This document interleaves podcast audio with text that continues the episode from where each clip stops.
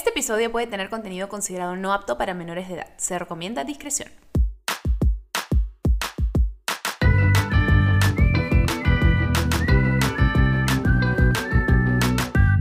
Bebé, escúchame, Oli. ¿Cómo te va el día de hoy? Espero que tenga un día fabuloso, una noche fabulosa, una semana fabulosa, un año fabuloso. Estamos en el segundo episodio de esta nueva temporada renovada, fabulosa, maravillosa de Bebé, escúchame. Oye, muchos mucho digo fabuloso y maravilloso, pero es que la vida es muy fabulosa y maravillosa. A veces yo sé que quizás has estado teniendo unos días complicados, yo personalmente he estado teniendo unos días complicados, pero sabes que estoy decidiendo ver la vida por su lado bonito, el sol está afuera brillando, no sé si donde tú estés también, pero es más, ya está brillando mucho ya, estoy teniendo mucho calor, tengo un abanico acá al lado donde ven todo mi glamour, estoy abanicándome así como quien no quiere la cosa porque no puedo el calor, gente. ¿Cómo les explico que la semana pasada estaba sentada en mi escritorio y me comencé a ahogar tanto de calor que me quité la ropa y me quedé trabajando semidesnuda en mi ropa interior en calzón y sostén porque no podía con mi vida. O sea, de verdad que no podía, así de acalorada he estado. Y es loco porque yo soy súper friolenta. No sé cómo le estarán pasando a las personas calurosas. Deben estar sufriendo horrible, así que mis condolencias con ustedes porque eso debe ser súper, súper difícil. El día de hoy tenemos un episodio muy especial para hablar de un tema que probablemente se queden como que, ¿what? ¿Por qué estás hablando de eso si no es algo como que bonito, no? Bueno, acá saben que no tenemos problema en no tocar temas, entre comillas, bonitos. Acá estamos para hablar de las cosas reales como son y no tener miedo de conversar sobre cosas que quizás sean tabú o cuesten conversar, porque a veces esas conversaciones que nos reclaman mayor esfuerzo, mayor, este, mayor fuerza mayor fuerza interior, por así decirlo, eh, son las que nos ayudan a crecer aún más. Por eso es que es importante confrontarlas de una y tener estas conversaciones, porque de estas conversaciones es donde salimos de esa zona de confort y comenzamos a crecer, bebés. Así que el tema de hoy es un tema muy lindis.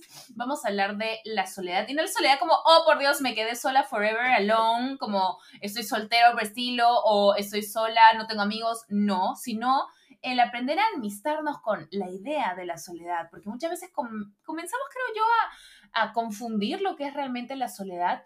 Y la soledad puede ser algo muy beneficioso, algo muy poderoso, si simplemente la recibimos y damos la bienvenida como un viejo amigo en lugar de rechazarla. Porque yo siento que cuando rechazamos las cosas es, no es como, es, ya, nunca más contigo, no, es como, ¿sabes qué? No contigo ahorita, pero luego, luego vuelve la ola aún más grande y te revuelca. Es como, ¿te quieres meter un poquito en la orilla o quieres que te revuelque la ola? Así que siempre es mejor, creo yo, eh, recibir las cosas de una manera más positiva. Y creo que la soledad puede tener tantos beneficios a si solamente vemos a la soledad como una oportunidad de crecimiento en lugar como algo negativo, algo que nos da miedo. En fin, vamos a conversar de eso y más el día de hoy con nuestra invitada, una invitada con la que realmente este tema me vino a la mente porque siempre conversamos de estas cosas con ella. Yo la quiero, es una gran amiga mía. Ella es comunicadora, diseñadora de moda, creadora de contenido de bienestar, crecimiento personal, tiene un podcast hermoso que seguramente muchos de ustedes conocen es apasionada de la manifestación. Nadie manifiesta mejor que ella, créeme que ella me da los mejores tips. La astrología y la creación de productos que transforman vidas. Démosle la bienvenida a Kiara Ventura.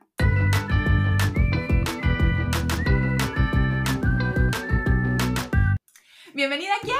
Hola, amiga demasiado feliz de estar aquí contigo. Estoy muy emocionada de ver porque, como te decía, eres nuestra primera repeticuada invitada. No, no repetido hasta ahora invitada, bebé. ¡Wow! ¿Sabes qué estaba pensando también? Que de hecho has escogido un tema que nunca he hablado en mi podcast. Sin embargo, es Siempre lo hablamos nosotras. Y es muy parte de mi contenido, pero nunca he hecho un podcast. Entonces siento que es como perfecto. aparte, es tu momento de ver también cómo lo lo metes en el podcast, amigas, porque, bueno, como yo les comuniqué al comienzo cuando presenté la Kiari, eh, ella también tiene su podcast, vayan, escúchenlo, es muy lindo.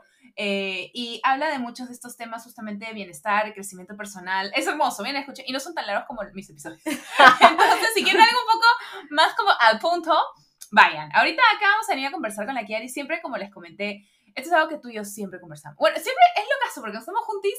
Eh, siento que tenemos estos momentos en los que hablamos huevadas y la pasamos demasiado acá de risa, cero profundo, y hay momentos en los que la nada, no sé, estamos hablando de chifa y pasamos a de cosas como que demasiado profundas, vulnerables. Y de pronto también los momentos de silencio que son importantes. Ajá. Así que creo que va muy acorde al tema, la verdad. Claro, el balance de la vida, ¿no es cierto? Pues bueno, entonces vamos al punto, ¿de acuerdo? Hemos venido para hablar de justamente la soledad, que creo que es un término que mucha gente como que le da miedo. O sea, yo antes le tenía pánico a sol. Es más, siempre me han preguntado cuál es tu mayor miedo y yo siempre he dicho quedarme sola, pero no es lo mismo la soledad a quedarte sola. Un poco en tu experiencia, ¿cómo, cómo lo has visto? Eh, yo creo que sí, o sea, lo que pasa es que creo que viene mucho también como de traumas de infancia, no sé, por ejemplo, yo este, vengo de una familia o de una historia un poquito particular en la que toda la gente que yo quería se iba y, me, y yo sentía que me quedaba sola, entonces para mí estar sola era un tema, no me gustaba estar sola. Fuertísimo y en su momento me llevó a ser como muy dependiente con mis relaciones y cosas así, y creo que fue por eso que le metí tanto enfoque, tanto enfoque a aprender a estar sola. Siento que es súper importante para una persona aprender a estar sola y aprender a llevarse bien consigo mismo. Sí, porque creo que lo que nos pasa a muchos, y me incluyo porque me ha pasado muchas veces, recién le encontraba el amor a la soledad en los últimos tiempos, pero siempre lo asocié con eso, ¿no? Esa idea de como abandono, sol, sola no es como yo decidí quedarme sola, es como la soledad fue una circunstancia en mi vida y yo no la elegí. Entonces soy como una víctima de la soledad. Tal cual, tal cual. Y es lo que le pasa a muchísimas personas y es por eso que creo que muchas personas le tienen tanto miedo y dicen, no, es que yo no puedo ir al cine sola.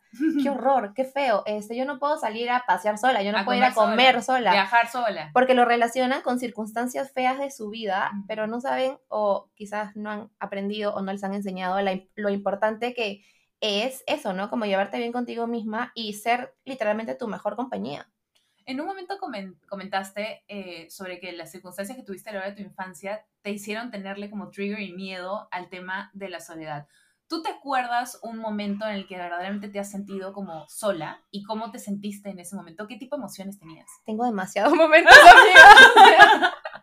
Te juro que toda mi infancia aquí, toda mi infancia está llena de momentos, pero de hecho el primero o la primera, mm, el primer recuerdo triste que tengo de haberme quedado sola es que eh, la primera persona que me cuidó en mi vida fue mi abuela y fue la primera persona en la que yo dije mamá. Entonces mi abuela eh, tenía una hija que era como la menor, y cuando yo tenía seis años, esta hija tenía 17, ponte. Y esta hija decide irse a vivir a España. Y mi abuela dice, pucha, mi hija es demasiado joven, yo no puedo dejarla ir sola. Y decide irse con ella a España, a vivir a España. Entonces, mi primera cuidadora principal, que era mi abuela y que era como mi primera mamá, decide irse. Y yo me quedo tipo una niña de siete años, que yo me acuerdo irme a dormir todas las noches llorando porque, me, porque sentía que me estaba quedando sola. Porque sentías que te habían, como, claro, que te habían abandonado, que te habían dejado me habían abandonado, sí. Y es el primer recuerdo que tengo. Incluso en, ese momento estaba como de moda una canción súper triste sobre una pareja que se despedía y que se quedaban así. Ala, ala, al corazón, daga al corazón. Y yo a los siete años prendía la radio solo para esperar que esa canción sonara y llorar con la canción. Siete años, amiga. Siete años. Qué fuerte. Pero es que ese es el tema. No nos damos cuenta en esa edad cómo realmente somos esponja y no, no podemos calcular cómo nos afectan ese tipo de situaciones, por más que racionalmente, claro, con un adulto le puedes explicar, mira, esta es la circunstancia, pero un niño, no importa si las cosas tienen sentido, la emoción no va a dejar de estar ahí. ¿Tú has visto la serie de Bluey? No. Tienes que verla, la vas a amar. Vas a hablar tu podcast eh, de todas maneras, porque te juro que es increíble. Bueno, yo sé que últimamente gente de estar hartos de mí. Todo el tiempo les hablo de Bluey, porque Bluey es maravilloso. pero hay este episodio que se me ha venido a la mente, que es un episodio en que este personaje, Mackenzie, que es un perrito, porque todos son perritos ya, pero digamos que es un niño, ya, un niño de, si es de la Bluey, de tener 5 años o 6 años, 6 años, que se da cuenta que está jugando con sus amiguitos y todo el tiempo tiene esta necesidad de que como que se tiene que alejar y se va por otro costado. Y luego hacen como un, este, y todo el tiempo les dice como, no, pero es que tú me has dejado. Y es como, no, estamos acá como que los otros niños no entendían, pero ¿por qué dicen, no, es que ustedes me han dejado, se han ido y me han dejado de lado? Y como, no, estamos jugando juntos, pero la emoción está ahí y Mackenzie no del todo podía entender por qué sentía esas emociones. Y luego de la nada se mete un túnel y se ve como este recuerdo que tiene a cuando debe tener, no sé, pues me estoy inventando, dos, tres años y no se acuerda, o sea, es un lock memory, está en el subconsciente, que está saliendo del tobogán y cuando sale del tobogán no ve a su mamá por ningún lado en ese breve segundo y se pone a llorar y se siente triste y comienza a tener todas estas sensaciones de abandono, me he quedado solo, no sé qué, no sé cuánto. Y luego al segundo voltea y su mamá está del otro lado del tobogán como que, ay, no sé qué. Que por más que se le haya encontrado en ese momento, ok, sí, no se fue, el abandono no, no realmente sucedió, pero esa emoción ya se queda clavada dentro de su consciente. Es una experiencia que no la puedes borrar, entonces cualquier cosa te lo triguea. No te digo que esta serie es increíble. Este, la voy a ver. me encanta, yo de por sí me encanta. Pero sí, entonces esas, las emociones no son algo que podemos controlar. Y puede que hasta ni siquiera haya sido algo que realmente sucedió. La mamá no lo abandonó en ningún momento. Tu abuela no es que necesariamente tampoco te haya abandonado, simplemente fue con su hija. O sea, nunca hay esas circunstancias de nadie, pero las cosas pueden no haber sido de una manera, pero aún así tus emociones las, como las procesan de una manera que no podemos controlar. Sí, totalmente. Eh, yo estoy leyendo un libro actualmente que se llama Las cinco heridas de la infancia. Tú siempre tienes las mejores, pero recomendaciones de libros, hermana. Después de esto, que es un especial solamente de los libros que recomiendas, pero continúa. Es brutal el libro y justamente lo que dices, ¿no? De este niño de Mackenzie, que su, su forma de lidiar con la vida era huir. Cuando uno huye de las situaciones es porque ha vivido una experiencia de rechazo en su infancia. Y para no querer ser rechazado de nuevo, lo que haces es tú como que alejarte. Y un no mecanismo tener de defensa. un mecanismo de defensa. Es como la máscara que te pones. Si de niño tú has vivido una herida de rechazo, la máscara que te pones es del huidizo, que huye, que también la tengo. Mi primera herida súper fuerte es la del abandono y la segunda es la del rechazo. ¿Por qué dirás? Porque eh, mi mamá me tuvo a los 16 años y a los 16 años decidí, decidió y dijo, no quiero hacerme cargo de una hija. No quiero ser madre. No quiero ser madre. Y es un rechazo que viví literalmente desde que estuve en su panza, porque claramente, como que no quería, mi abuela la convenció de tenerme y de que, escúchame, ya yo la cuido, no sé. Y mi mamá dijo, ya está bien, yo la tengo, pero nunca realmente me quiso. Y la diferencia, por ejemplo, entre rechazar y abandonar es que cuando alguien rechaza, por ejemplo, mi mamá dijo, yo no quiero. Claro yo no quiero hacerme cargo. Y el abandono, por su lado, de la primera persona que lo viví fue de mi padre, que dijo, no es que yo no quiera, simplemente no puedo. Y se fue. Entonces, son, son como que cositas que uno tiene que ir dándose cuenta. Y este libro aquí que te digo, las, los puede ayudar un montón a ver cómo, de dónde vienen todas esas actitudes que tenemos hoy en día. Yo, por, qué actúo de esta manera? Exacto. Este, porque todo, todo, todo, todo viene de todas las experiencias de nuestra infancia, absolutamente todo.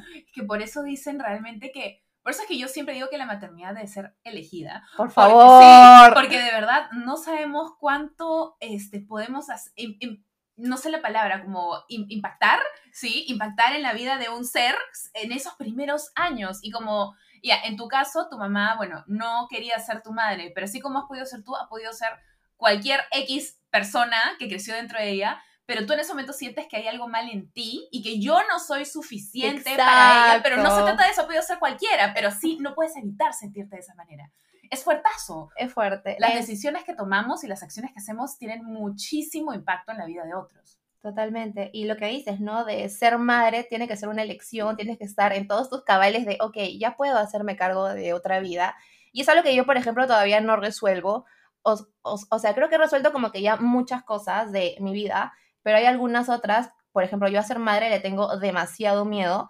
Lo que sí es que he evolucionado. Antes yo decía, no quiero ser madre. Me acuerdo, sí. Ahora es como, mira, no le voy a decir no, porque no quiero escupir al, cielo, al cielo literalmente. De eso te dice, ah, no quieres. Seguro. y, pero, pero sí le tengo como mucho respeto y siento que si en algún momento decido que sí va a ser en un momento en el que, aunque tan, Creo, creo que también dicen que nunca estás como 100% lista, pero sí, sí, sí quisiera tener como herramientas para poder llevar esta situación de ser madre de la mejor manera. Que hasta las personas que quieren ser madres y quieren ser como la mejor persona posible y asegurarse de no lastimarlo y tener gentle hacer todas las cosas así, a ver Igual algo va a pasar. Algo va a pasar, por más que no quieras, por más que lo intentes, eres un ser humano, vas a cometer errores hasta cuando no te das cuenta y esas cosas van a impactar en la vida de nuestros niños. Entonces, es importante, creo yo, como...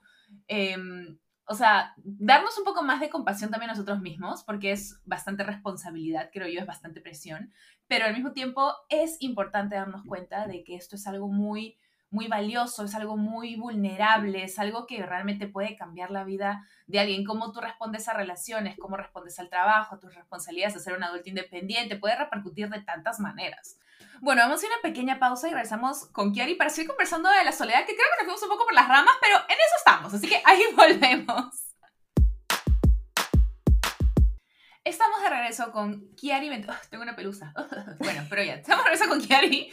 Y bueno, estábamos conversando un poquito de dónde comenzaron a hacer estas, esta sensación de rechazo hacia la soledad, porque pues nos daba miedo, nos, lo asociábamos con, con el abandono, lo asociábamos con el no poder ser suficientes, ¿no? Y por eso la respuesta automática a cualquier idea de soledad era, no, atrás Satanás. ¿Cuándo sientes que comienza a cambiar tu visión de qué significa la soledad? Eh, creo que fue cuando terminé una relación súper larga y creo que en ese momento ya me puse mucho más introspectiva eh, de cómo había estado relacionándome con mi relación de ese momento y me di cuenta que había estado realmente inmersa en una relación de dependencia absoluta, que no hacía absolutamente nada sola, que incluso llegaba a controlar a la otra persona para yo no sentirme sola. Entonces, me, siento que me di cuenta que era una vida que no quería vivir, la verdad.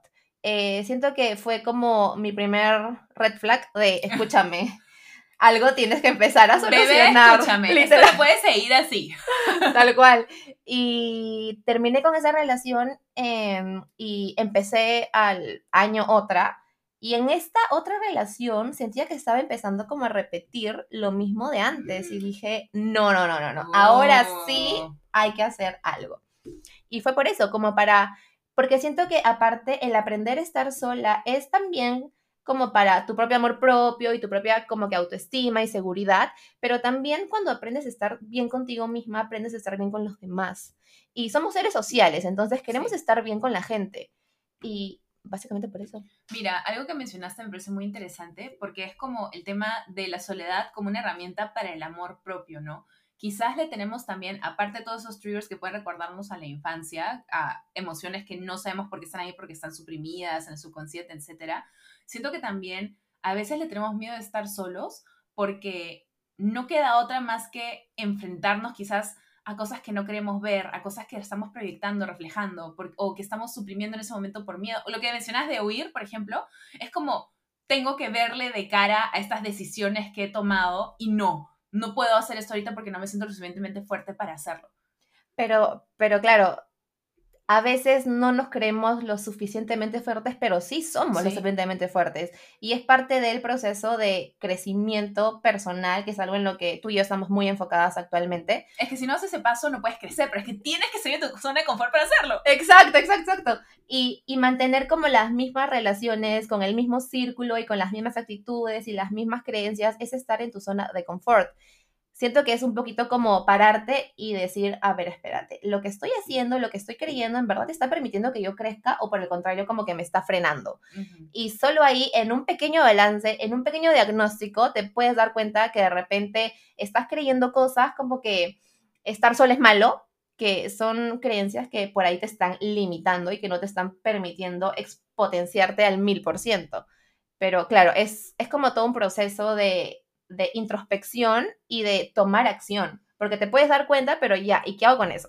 Aparte, yo siento que si es que sigues posponiendo esa introspección que tú dices para realmente dar ese primer paso hacia como embrace la soledad y comenzar a crecer, si no lo das y no lo das, va a llegar un punto en el que el universo te diga como, ah, no vas a dar ese primer paso, pues te jodes te voy a hacer esto y ya no te queda otra, así que la vas a tener que enfrentar, quieras o no. Es verdad, es verdad. Porque dice que aparte que a la vida como que venimos a solucionar cosas y si esas cosas no las solucionas, luego van a venir más cosas parecidas, más cosas parecidas, hasta que tú digas, ya, carajo, ya, voy a trabajar en esto. Así que lo mejor es que lo hagas ya. Sí, o sea, por mérito propio. Lo quieres fácil claro. o lo quieres difícil porque va a pasar pase lo que pase. Tal cual. Y es interesante también porque lo que dices, ¿no? Que yo también creo, siempre conversamos estas cosas, pues, ¿no? Claro. yo también creo que hemos venido a esta vida justamente para poder trabajar tantas cosas y por más, creo que suena un poco no sano ponerlo de esta manera, pero si no haces ese trabajo, siento que también te quedas, bueno, como dijiste, te quedas estancado, ¿no? Pero entonces, quizás suena un poco no sano, si tú ya estás en una zona de confort muy grande y sientes que todo va maravilloso en tu vida, quizás es el momento que digas, no, tengo que cuestionarme, tengo que ponerme obstáculo, tengo que hacer algo. Y es como, pero no se trata la vida de como disfrutarla, sí, pero también si todo está muy como que suave y plano en tu vida, hay algo que no estás haciendo, hay una oportunidad que no estás tomando. Y es que eso es, es una oportunidad, es dejar de verlo como un, no es que este es un reto para hacer que yo falle, no, sino esta es una oportunidad para yo continuar creciendo. Tal cual. Y lo que dicen, ¿no? De que ningún crecimiento ocurre en tu zona de confort. Si ya estás muy cómoda, si ya sientes que mm, no estás creciendo, si sientes que todo, en que todo en tu vida está muy flat, es como eso, ¿no? Como pararte y preguntarte qué, qué repetitivo estoy haciendo y ver si, si eso te está ayudando o no. Y eso, todo el crecimiento que quieres en tu vida y toda la mejora que quieres está fuera de esas líneas que tú misma te has puesto. Y la vida se trata de balance, o sea, no estamos diciendo tampoco gente Claro, no. O sea, es que si estás muy feliz, algo está mal, tienes que ir a llenarte de trabajo, tienes que hacer más cosas. No, la vida es balance, pero si todo ya es demasiado, muy como dices, ¿no? Como flat, entonces, quizás hay algo que no estás viendo que está en tu cara que deberías estar dando ese paso. Quizás estas otras cosas o estos otros aspectos de tu vida tienen que estar así balanceados y armoniosos para que realmente puedas darte el lujo de enfrentar esto otro, porque pues a veces queremos crecer, pero no podemos porque estamos muy enfocados en también sobrevivir a veces. Es muy fácil para mí decir que, ay, ¿sabes qué? Date el tiempo de trabajar esto cuando a veces no tenemos las herramientas para hacerlo, no tenemos el, el tiempo para hacerlo o las circunstancias para poder hacerlo porque tenemos muchas otras responsabilidades. Tal cual. Eh, tengo un ejemplo aquí sobre salir como de tu zona de confort, que es, yo trabajé en la misma oficina cinco años seguidos. Y era un buen trabajo, con un buen sueldo, con un buen jefe, con buenas compañeras, en una oficina súper linda. Y, a ver, estaba estable, pero no me sentía en crecimiento. No sentía que estaba aprendiendo como que algo nuevo todos los días. ¿Y te sentías feliz? Para nada, para nada. Y ni siquiera era como tranquilidad, era solo como, mm, ok, esto me toca hacer. Digamos que no me resta, pero tampoco me sumaba. ¿Sentías de alguna manera que tu vida se estaba yendo? Que se me estaba yendo. ¿Sabes qué? Mi escritorio estaba justo al costado de una ventana que daba al malecón de Miraflores, el mar, el sunset. O sea, era increíble, pero yo sentía que la vida se me iba por la ventana. Qué fuerte, men. Fuertísimo, fuertísimo. Y dije, no, ¿sabes qué? Estuve ahí cinco años y al quinto año, ya desde el tercero, yo me había dado cuenta que no tenía nada más que aprender ahí. Pero la comodidad del sueldo, la comodidad de un ambiente lindo, la comodidad de que estaba cerca a mi casa, todo eso hacía que yo dijera, mm, no sé si me debería ir o los miedos en general, ¿no? Porque la sociedad te dice, no, pero es que si ya tienes esto, porque siempre la sociedad te dice, ¿no? Hay este rumbo que hay que llevar hasta que trabajes para alguien, que tengas un sueldo constante, etcétera, todo fijo, bla, bla. Ese es, ese es el sueño, ¿no? Y luego casar, tener familia, eso es lo que la sociedad te pinta que es lo que debes hacer para lograr la felicidad. Tal cual. Y realmente hasta que sales un poquito de ese camino en el que te han metido y estás como enrejado y luego dices como que, ah, ya, ya salí, ¿qué más hay? Y dices, oye, no, como que esto esto es chévere y realmente encuentras tu vocación en lo que te hace feliz en otro lado. O sea, de todas maneras el camino no es igual para todos. Entonces tenemos que encontrar qué es eso que a nosotros nos llena. ¿Qué es eso que, que nos llena a cada uno, no? Porque claro, yo renuncié en ese momento y fue para empezar a hacer videos de YouTube porque yo veía videos de YouTube y yo decía, escúchame, yo quiero hacer eso, yo puedo hacer esto, yo tengo mucho que aportar en la vida. Y nada, renuncié y empecé un canal de YouTube y desde ese momento no he vuelto a pisar una oficina. Bueno, ahora las de Chabela. Pero es tu oficina, pero es mi oficina. Mm, es tu empresa. Mm, claro. Y lo que dices es súper cierto, ¿no? Como que las expectativas de seguir una línea que la sociedad te pone, que la sociedad, que tu familia. En mi caso, por ejemplo, mi mamá nunca fue de, o sea, sí fue de tienes que ir a la universidad porque es la mayor herencia que yo te puedo dejar.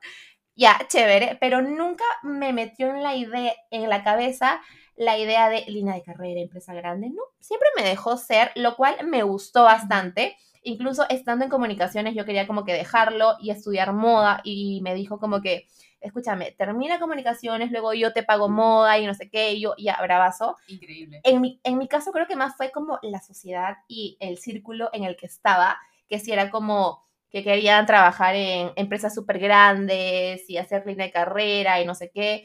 Y creo que me dejé influenciar por eso, pero al final mi personalidad es un poquito más fuerte y sí sé que cuando no estoy cómoda, yo salgo de ahí Eres acuario, amiga. ¿Qué vamos a hacer? Eres acuario. La verdad que sí. Y en verdad fue difícil, pero a la vez fácil decidir hacerlo. Fue literalmente de un, de un momento a otro que dije, ya, aquí y ya no soy más. Y ya no volviste a ver hacia atrás. Y ya no volví.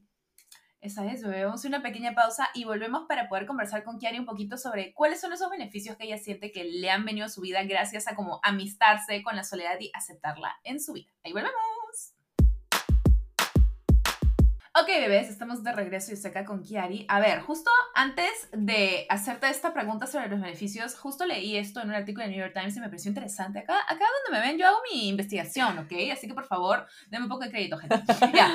Leí que dicen que hay evidencia para demostrar que valorar la soledad no daña realmente tu vida social, porque sabe que mucha gente dice, ay, no, porque voy a ser antisocial, ¿no? Que no sé qué sino que más bien, de hecho, te podría aportar a ella. La soledad nos ayuda a regular nuestras emociones, puede tener un efecto relajante que nos prepara para interactuar de una mejor manera con otros. Así que, gente, hay estudios, hay estudios. Y sí, en mi caso, por ejemplo, ahorita, yo siento que a mí la soledad, no sé si es por el escorpio en mí, pero yo necesito tiempo a solas. ¿Te acuerdas incluso cuando viajamos? O sea, yo momentos en los que necesitaba como que cinco minutos como para sentarme. No importa si son cinco, o sea, quedar momento a solas, eh, yo con mi cabeza, viendo mi serie, viendo un TikTok, lo que sea, pero yo sí necesito como mis momentos a solas para poder de alguna manera recargar mis baterías. Yo tengo una batería social, yo veo un constante conflicto, porque mi Sagitario está con mi Escorpio ahí, carajo. Claro. Y en mi Sagitario quiere celebrarme en la fiesta y ver a todo el mundo, y mi Escorpio es como, nadie me hable, quiero quedarme comiendo canchita en mi cama. Entonces, estás en conflicto constante.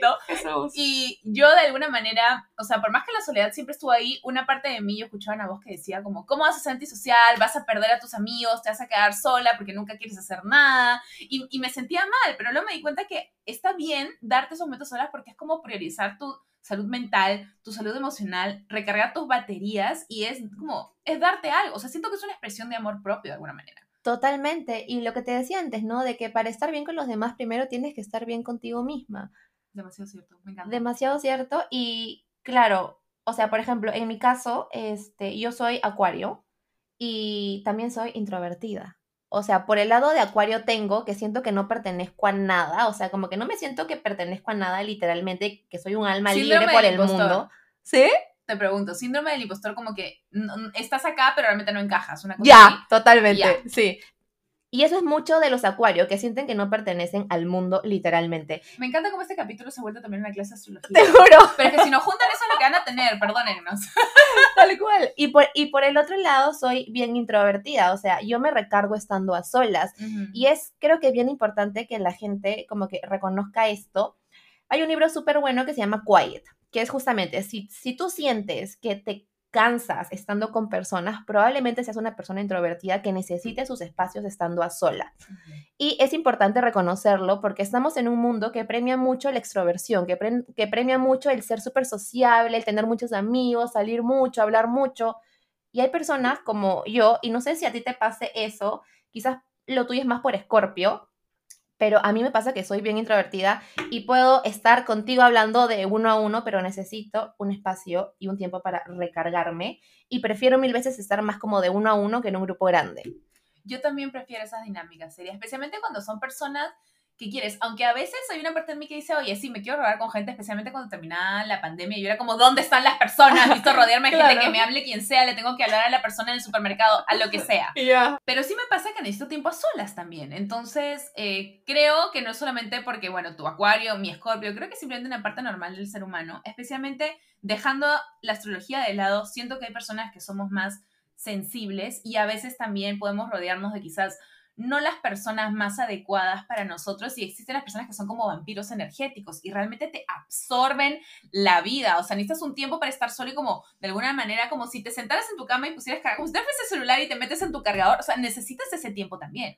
Tal cual, tal cual. Y en verdad puedes verlo de distintas maneras, pero sí es bien importante que reconozcas cómo te recargas, pero el recargarte sola sí siempre tiene que estar. El, no sé, ponerte a ver algo que te gusta o respirar. Regalarte algo. Regalarte algo que te beneficie a tu interior y a ti misma y que no, tenga, y que no tenga nada que ver con lo externo, sino contigo y con adentro, literalmente. Sí, y justo algo que me parece interesante que quisiera agregar acá es que hace, ¿cuándo fue? ¿La semana pasada o antepasada? Creo que la semana antepasada. No puedo hablar. La semana antepasada tuve una terapia holística y en esta uh. terapia, que fue increíble, eh, en esta terapia me dijeron que yo me exigía mucho y me, me, necesitaba dar más tiempos como para recargar. Y yo le decía, pero si yo todo el tiempo me doy aunque sea unos minutos al día, porque aparte tú sabes que también Human Design. Yo. ¿Qué eres? ¿Qué me yo soy, este, proyectora. Proyector. ¿O era generadora? No, proyectora. No soy generadora para nada. Era proyectora. Entonces, yo no tengo, o sea, mi sacro está totalmente cerrado. O sea, yo no tengo energía que me brinde a mí. Yo, como que me alimento la energía que está a mi alrededor. Pero, Ah. este, algo que me di cuenta con eso también es que incluso me dijeron como que tú no hay manera que vayas cuatro horas seguidas siendo productiva. Necesitas un tiempo para darte un break, que es totalmente cierto. O sea, yo necesito un break. Los breaks del podcast. Tal cual, los breaks, ahorita, los breaks en todos momentos. Entonces yo siempre me doy un tiempo al día de, como sabes qué, si es después de almuerzo o antes de empezar mi día en la mañana, después de ducharme, lo que sea. Y siempre a partir de las 6 de la tarde ya estoy down, ya estoy como, soy un ente frente a la tele, hecha de mi cama, lo que sea. Según yo, yo siempre me da este tiempo para como descansar. Y me dice, es que es diferente descansar, entre comillas, tu cuerpo, necesitas descansar también tu mente y tu alma. Y yo, ok, amiga, ¿y cómo, cómo hago eso? Me dice, depende de cada persona, pero por lo que te conozco, creo que tú descansas más con algo un poco más creativo. ¿Qué te gusta hacer? ¿Te gusta cantar? ¿Te gusta bailar? Y digo, bueno, o sea, sí, pero ¿sabes qué? Realmente, ¿qué cosas te relajan? Realmente que sientes que te transportan y te relajan y te renuevan. Y yo me quedé pensando, ¿sabes qué cosa hago? Pero hace tiempo no lo hago porque me demanda tiempo y no me doy ese tiempo. Armar rompecabezas. Me dijo, Didi, ve y arma un rompecabezas. He salido directito a comprar mi rompecabezas de mil piezas. Encontré uno de Sailor Moon, fui muy feliz. Encontré uno de Sailor Moon y no sabes, llegué a mi casa y empecé a armarlo y ha sido lo más feliz que he sido. Me sentí tan productiva después, entre tiempos. Solo pensaba, me fui el fin de semana a la playa y solo decía, quiero volver a Lima para terminarme mi rompecabezas. Estaba demasiado feliz. Eh, y de verdad siento que mi, mi cerebro, mi ser como recargué baterías totales y no es algo que me pasa cuando sí estoy solamente como echada, relajada en el celular o viendo tele. O sea, son dos tipos de descanso y recarga totalmente diferentes. Entonces hay que encontrar qué cosa es eso que nos funciona a cada uno de nosotros para realmente descansar la mente. Totalmente. Eh, siento que a veces, siento que malinterpretamos el descanso como estoy tirada en mi cama con el celular y estoy descansando, pero en verdad no, porque tu cerebro está consumiendo todo el contenido que estás viendo en el celular, en la computadora, en la tele, en Netflix, en películas, cuando el verdadero descanso, por ejemplo, el Chati, él, él piensa que descansa, pero está con los audífonos y con podcast todo el día. Y yo así, escúchame, ¿tu, tu mente en algún momento descansa? Y él, pucha, no y le he recomendado profundamente que encuentre algo como tú del rompecabezas que haga para que su mente esté como como Siento que tiene que ser algo que lo haga como un trance, como que te, te transporta a una especie de plano Claro. donde solo estás tú y lo que estás haciendo. Y eso siento que te ayuda a descansar. sí, definitivamente. El Chati tiene que evaluar y ver qué cosa puede ser eso. Pero Sí, bueno, entonces, Escorpio también, pues, sí, amiga, pues es que él, él y yo somos los exactos supuestos, pero al mismo tiempo somos iguales. Exacto. Entonces, estamos hablando de los beneficios de la soledad. Entonces, tenemos el tema de la autoconexión, porque conectas contigo, te das cuenta de qué cosas te hacen feliz, qué cosas te llenan. Tienes también una batería social más lista para poder realmente tener esos momentos de conexión con otras personas, porque a veces si estamos agotados, puede que en ese espacio estemos ahí, pero no estamos ahí del todo. Estamos como una mosca en el aire y realmente no estamos presentes. Es para poder estar más presentes en el momento. Nos ayuda a mejorar rendimiento también personal, porque puede ser más productivo en otros momentos. ¿Qué otras cosas sientes que pueden ser esos beneficios de estar solo? Siento que beneficia mucho también para tu propia autoestima. Eh, pasar por un proceso de aprender a estar sola, siento que te, te eleva demasiado en el sentido de amor propio, autoestima, seguridad. Siento que si empiezas con este proceso, eh, puedes empezar tipo sintiendo que, que necesitas a alguien y puedes terminar tipo, escúchame, yo puedo con todo. Y, y puedo con todo y no quiere decir que voy a elegir todo el tiempo estar sola, sino que puedo ser más inteligente y decidir con, sí, con quién sí quiero estar. Porque a veces cuando no sabes estar sola, estás con todo el mundo y de repente con personas que no te suman, en relaciones que no te aportan nada. Y cuando haces todo este proceso de, ok, voy a estar sola y voy a aprender a estarlo, ya luego tú misma adquieres la capacidad de, ok, esto sí y esto no.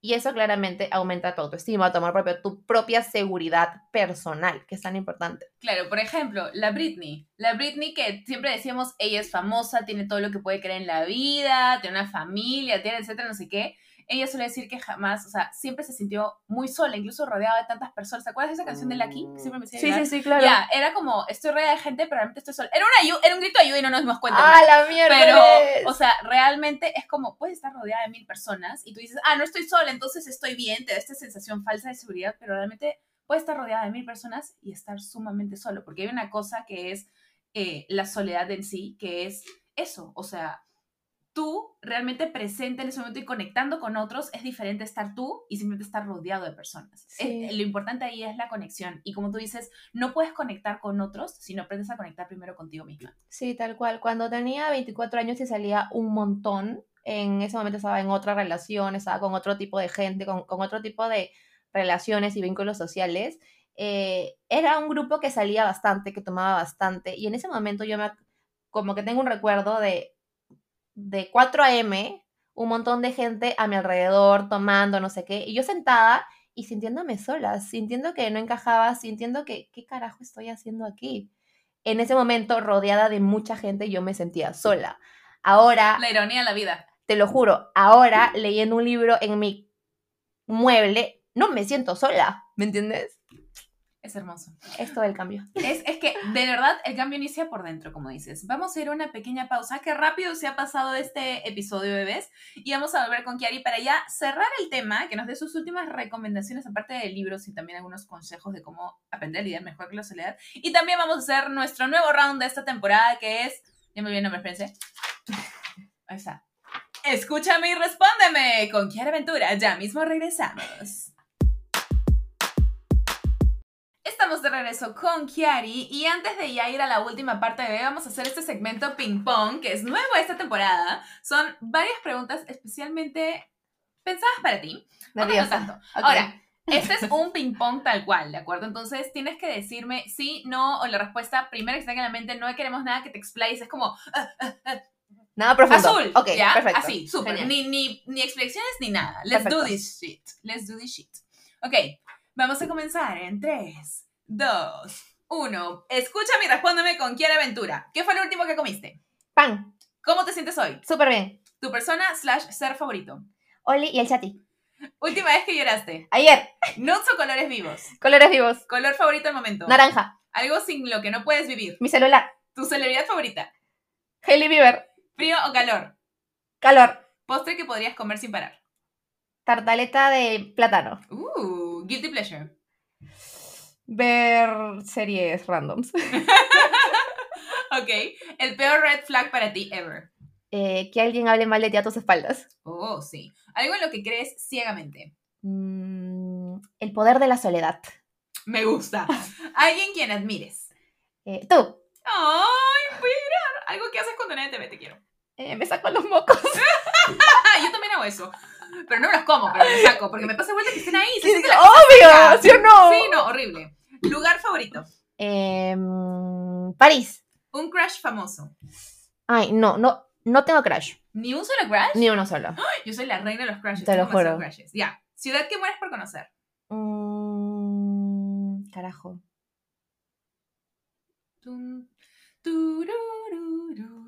Cortas esto, porfis. Oye, no sé. Eh... No tengo más puta idea. Piensa una. Dubai. Ahí está, Regio. ¿Libro favorito? Em, el poder de la hora. Uh. ¿Crees que hay vida en otros planetas? Sí. Si fueras un Pokémon, ¿cuál serías? Pikachu. ¿Qué le dirías a tu yo de hace un año? De hace un año. ¡Wow! Que. Mm, no sé. No la piensas tanto. Ya sé. Lo primero que se tenga en mente. Que siga así. ¡Ahí está! ¡Lindo! ¡Yeah! High five. Doble, me gusta. Perfecto.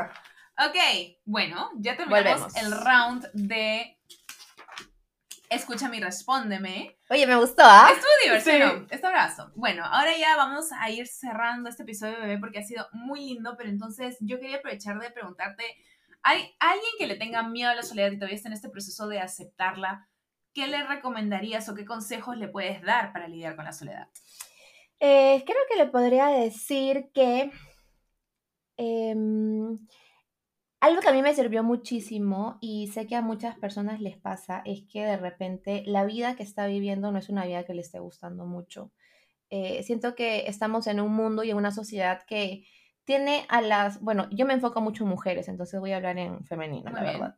Eh, siento que las mujeres vivimos súper inseguras, con muchos miedos, con muchas inseguridades. Bueno, la sociedad machista no ayuda. exacto, con muchos traumas y siento que eso no nos deja ser realmente la mujer que quisiéramos ser. Entonces, em, el darnos cuenta de esto y el estar viviendo una vida que no queremos puede ser ese primer pasito para salir de ahí y empezar a hacer todo el cambio toda la transformación. Una de esas cosas que estoy segura que a la mayoría de mujeres les pasa es el miedo a estar sola y esa dependencia emocional que generamos hacia otras personas, hacia otras situaciones y, y son cosas que en verdad como que no nos hacen crecer. ¿Y qué queremos? Queremos crecer, queremos aprender, queremos evolucionar que, y queremos llegar a la siguiente vida ya habiendo solucionado estas cosas. Exacto. Entonces, para vivir una vida mejor hay que salir de donde estamos y hacer todo el trabajo, porque aparte no es como de un día para otro, hay que... Toda tu vida y cada día siento que vas a aprender cosas nuevas y vas a crecer más y vas a evolucionar más, pero en algún punto tienes que empezar. Y creo que es dándote cuenta de dónde estás y hacia dónde quieres ir para empezar todo el proceso. Exacto, me parece súper importante todo lo que has mencionado y aparte, para darle un poquito más a eso, yo sí siento que muchas veces ese miedo que tú dijiste que tenemos a estar solas las mujeres en particular, creo que es un miedo que se nos ha pasado de manera generacional, porque antes ese miedo era totalmente, o sea, hasta ahora es válido, ¿no? Pero antes aún más, porque las mujeres dependíamos totalmente de los hombres. No podíamos hacer una cuenta del banco, no podíamos trabajar, no podíamos hacer nada, o sea, dependíamos de los hombres. Por eso es que nuestras abuelas, nuestras tatarabuelas eran abandonadas por hombres, les sacaban la vuelta, este, eran eh, abusadas, eran violentadas, eran dejadas de lado, em, tenían mucho miedo y tenían que soportar todas esas cosas y quedarse en eso porque si no se quedan en la calle. Entonces, siento que de alguna manera quizás Quizás por eso también, bueno, constelaciones familiares me ha ayudado mucho a mí. Próximo episodio, amigos, vamos a ver constelaciones familiares. Este, me pareció chévere eso mencionarlo, pero sí creo que es un tema de esos miedos que a veces tenemos, no necesariamente son a veces por algo que hemos pasado en esta vida, sino puede ser también algo que nos han transferido eh, familiares, pueden ser cosas que vengan desde nuestros antepasados y que simplemente los ciclos continúan repitiéndose porque no han sanado, no se han cerrado. Así que hay mucho trabajo que tenemos que hacer. A veces ni siquiera trabajo que es nuestro o de esta vida, sino es cosas que jalamos de antes. De otras generaciones, sí. De acuerdo. Muy feeling. Bueno, Evita, te agradezco mil habernos acompañado. Ah. Ahorita mencionaste que estabas leyendo cuál libro. Eh, Las cinco heridas que te impiden ser tú mismo. ¿De quién es? No me acuerdo de la autora, pero, pero así se llama, las cinco heridas que te piden ser tú mismo, que son básicamente cinco heridas de la infancia que absolutamente todos tenemos. Bueno, bebés, Kiari, su Instagram está acá en la descripción, Cari siempre... Cari.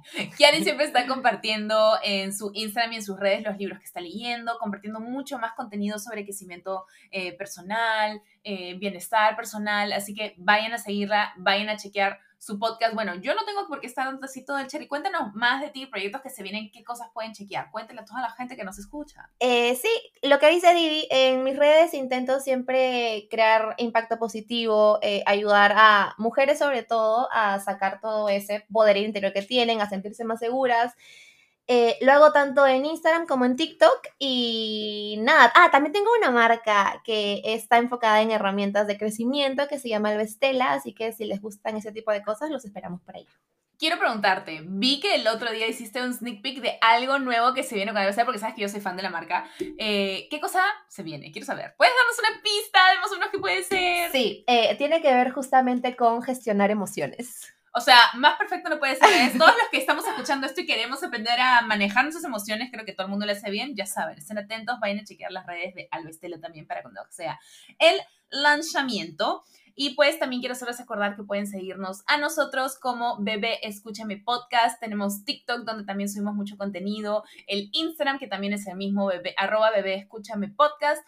Eh, ahí subimos diferentes partes de los episodios, nuevos temas que quisieran que conversamos. Les pedimos a ustedes su opinión de qué invitados quieren ver, qué temas quieren que conversemos. ustedes son parte de este proceso es porque somos una gran familia, ¿de acuerdo? Así que vayan a seguirnos por ahí si no nos siguen todavía y podemos seguir compartiendo mucho, mucho, mucho más. Ahora sí, hace mucho calor, amiga, así que creo que nos despedimos. Adiós, gracias. Chao, bebés, adiós.